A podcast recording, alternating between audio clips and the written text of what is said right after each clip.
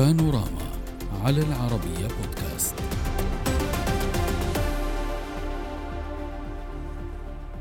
بعد الاتفاق السعودي الإيراني على إعادة العلاقات خطوات إيجابية تشهدها المنطقة مع قرب استئناف الخدمات القنصلية بين المملكة السعودية وبين سوريا بعد قطع العلاقات الدبلوماسية قبل أكثر من عقد.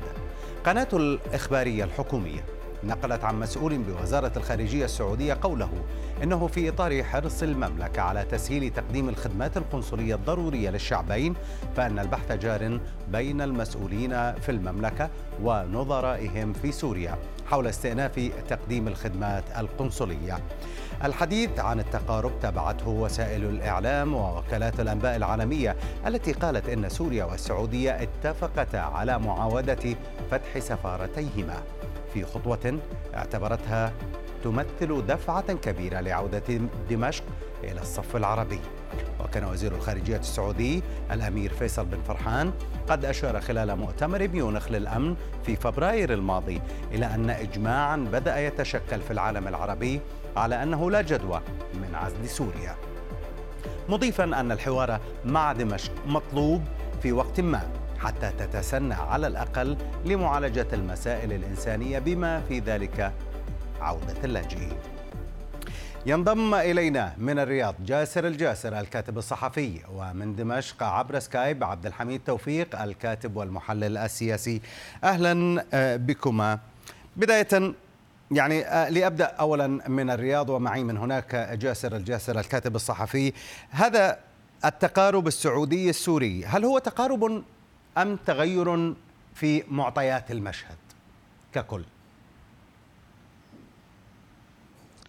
والله أدري يمكن نقول أنه هو تقارب قائم على تغير في معطيات المشهد. م. هو نتيجة لهذا التغير أصبح هذا التقارب قائم. هي المسألة المملكة العربية السعودية لديها نقاط محددة وواضحة في طريقة التعامل مع الملف السوري. وهذه مسألة حيوية وسبق أن طرحها الأمير فيصل برهان وطرحت أكثر من مرة في أكثر من مناسبة. وبعضها يعود إلى سنتين أو ثلاث سنوات. هي نفس الأفكار. إذا نحن نتكلم اليوم على مرحلة مهمة م. أولا لنقل المملكة حريصة على تحقيق الاستقرار في المنطقة بشكل عام بعيدا عن الإشكال سوريا أيضا دولة تعاني من تمزق ولعل يعني العالم والمملكة إذا اكتشفت خلال كارثه الزلزال مدى المعاناة في إيصال المعاناة المساعدات إلى السوريين، مدى التمزق نحن نتحدث على فصائل متعددة كل منها تملك تسيطر على جهة معينة وتديرها. اذا المسألة هل نحن نعم بحاجة إلى إعادة الملف. لماذا الآن؟ أنا أعتقد إنه دمشق قدمت بما يشبه بداية على الأقل ضمانات وتعهدات بأنها ستقوم بالخطوات المطلوبة.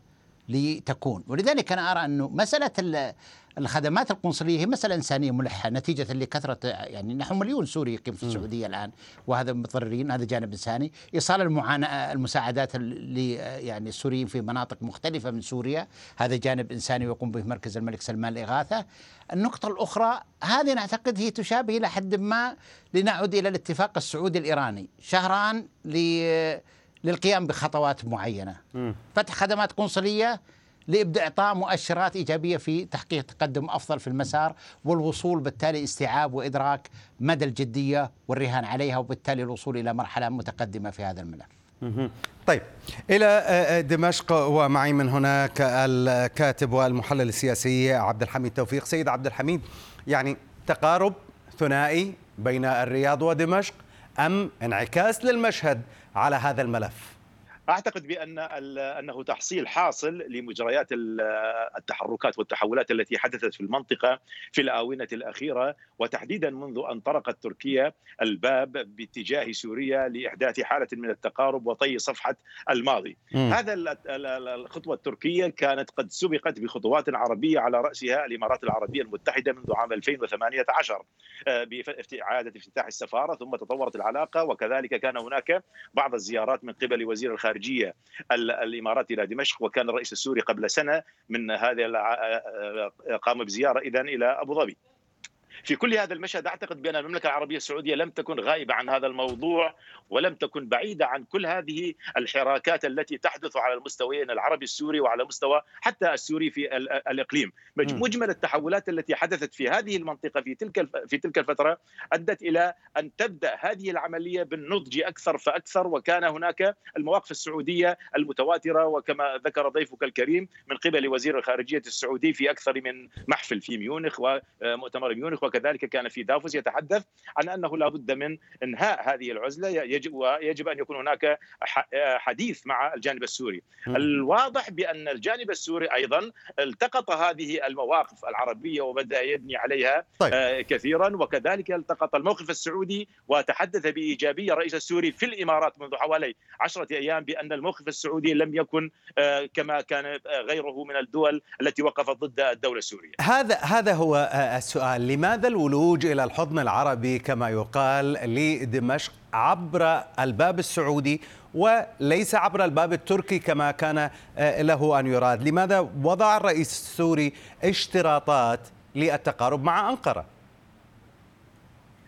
طبعا المسألة آه، هي أولويات ولكن هناك فرق كبير بين التعاطي السوري مع السعودية كبلد عربي شقيق له وزنه في المنطقة وله وزنه الإقليمي وله وزنه على كل الصعد السياسية والاقتصادية. والسعودية لا تعادي دمشق ولا تعادي سوريا ولا تعادي النظام. لكن على الجانب الآخر على الجانب التركي سوريا تسيطر على أراضي سو... آه، عفوا تركيا تسيطر على أراضي سوريا في الشمال. سوريا تدير وترعى وتدعم فصائل مسلحة معارضة للدولة السورية والنظام السوري تركيا أيضا تدير جبهة النصرة الموصوفه ارهابيا حتى في تركيا وهي م. تسيطر على جزء كبير من إدلب، لذلك هنا الموقف مغاير تماما والمقاربات غير آه، واردة في هذا الاتجاه، هنا دولة عربية شقيقة يمكن أن تبني مع سوريا وسوريا تبني معها علاقات على أسس واضحة وسليمة من تاريخ من مستقبل من واقع حاضر طيب. إلى آخره بينما هناك دولة تركية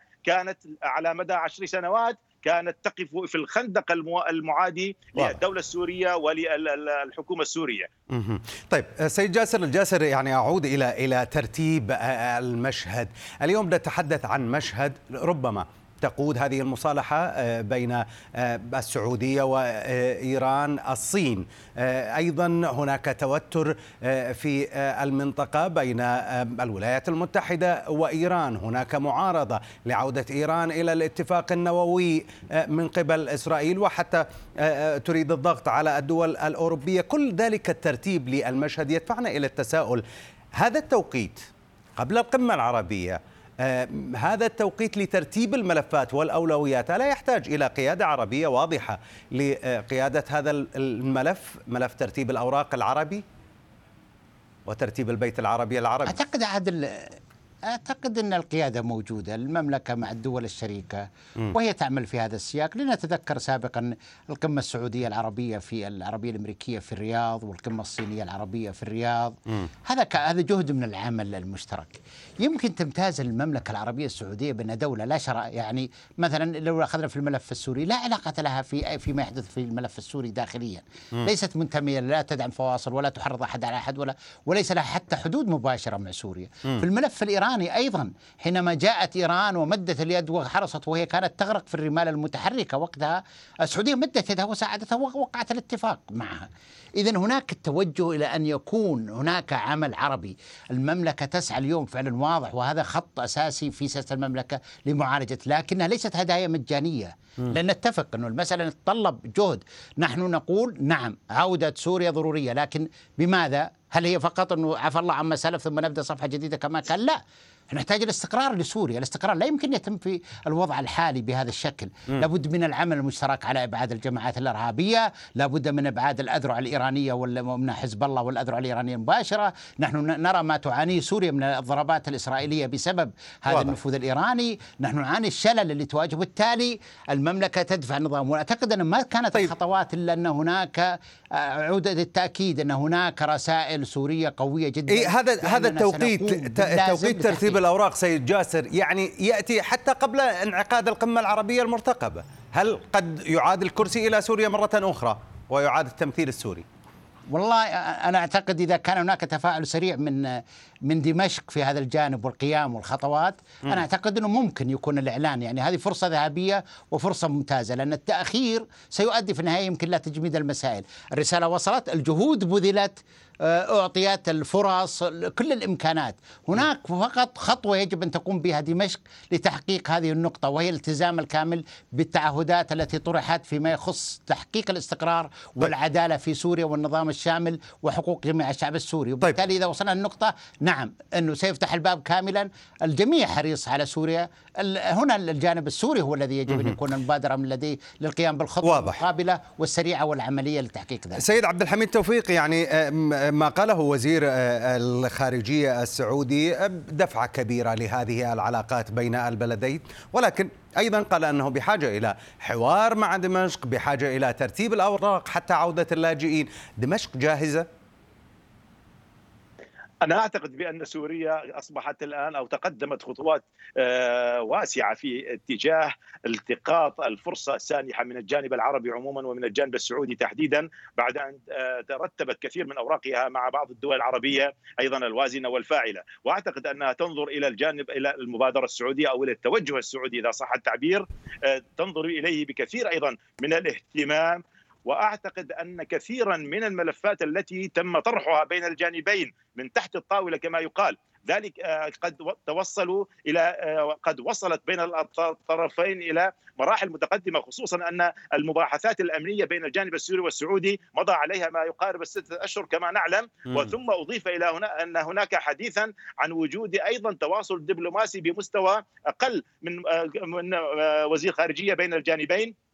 وهذا يعني أن الخطوات الأولية التي كانت قيد البحث قد تم تجاوزها أو على الأقل وضع أطر محددة للسير بهداها في خارطة طريق واضحة. الحديث اليوم عن أن القنصلية السعودية ستفتح آه، قبل العيد أو بعد العيد عيد الفطر هذا نعم له جانب انساني ولكن لا يمكن إبعاد أو آه، انتزاع البعد السياسي في هذه الخطوة وبالتالي أعتقد بأن الجانب السعودي بات لديه الكثير من القناعة بأن دمشق لديها الاستعداد لكي تخطو الخطوة المطلوبة منها فيما يتعلق بالتفاعل مع هذه المبادرات التي تطرح سواء من الجانب العربي عموما أو من الجانب السعودي بشكل محدد، واليوم المشهد يبدو أنه ملائم طيب. والتوقيت أعتقد أنه مناسب في ظل عاملين أساسيين باختصار، التقارب أو الاتفاق السعودي الإيراني وكذلك الرغبة التركية في فتح صفحة جديدة واضح. مع المحيط العربي ومع سوريا تحديدا. من دمشق عبر سكايب عبد الحميد توفيق الكاتب والمحلل السياسي شكرا جزيلا لك وكذلك من الرياض جاسر الجاسر الكاتب الصحفي جزيل الشكر لك. الشكر موصول لكم أنتم لهذه المتابعة في أمان الكريم.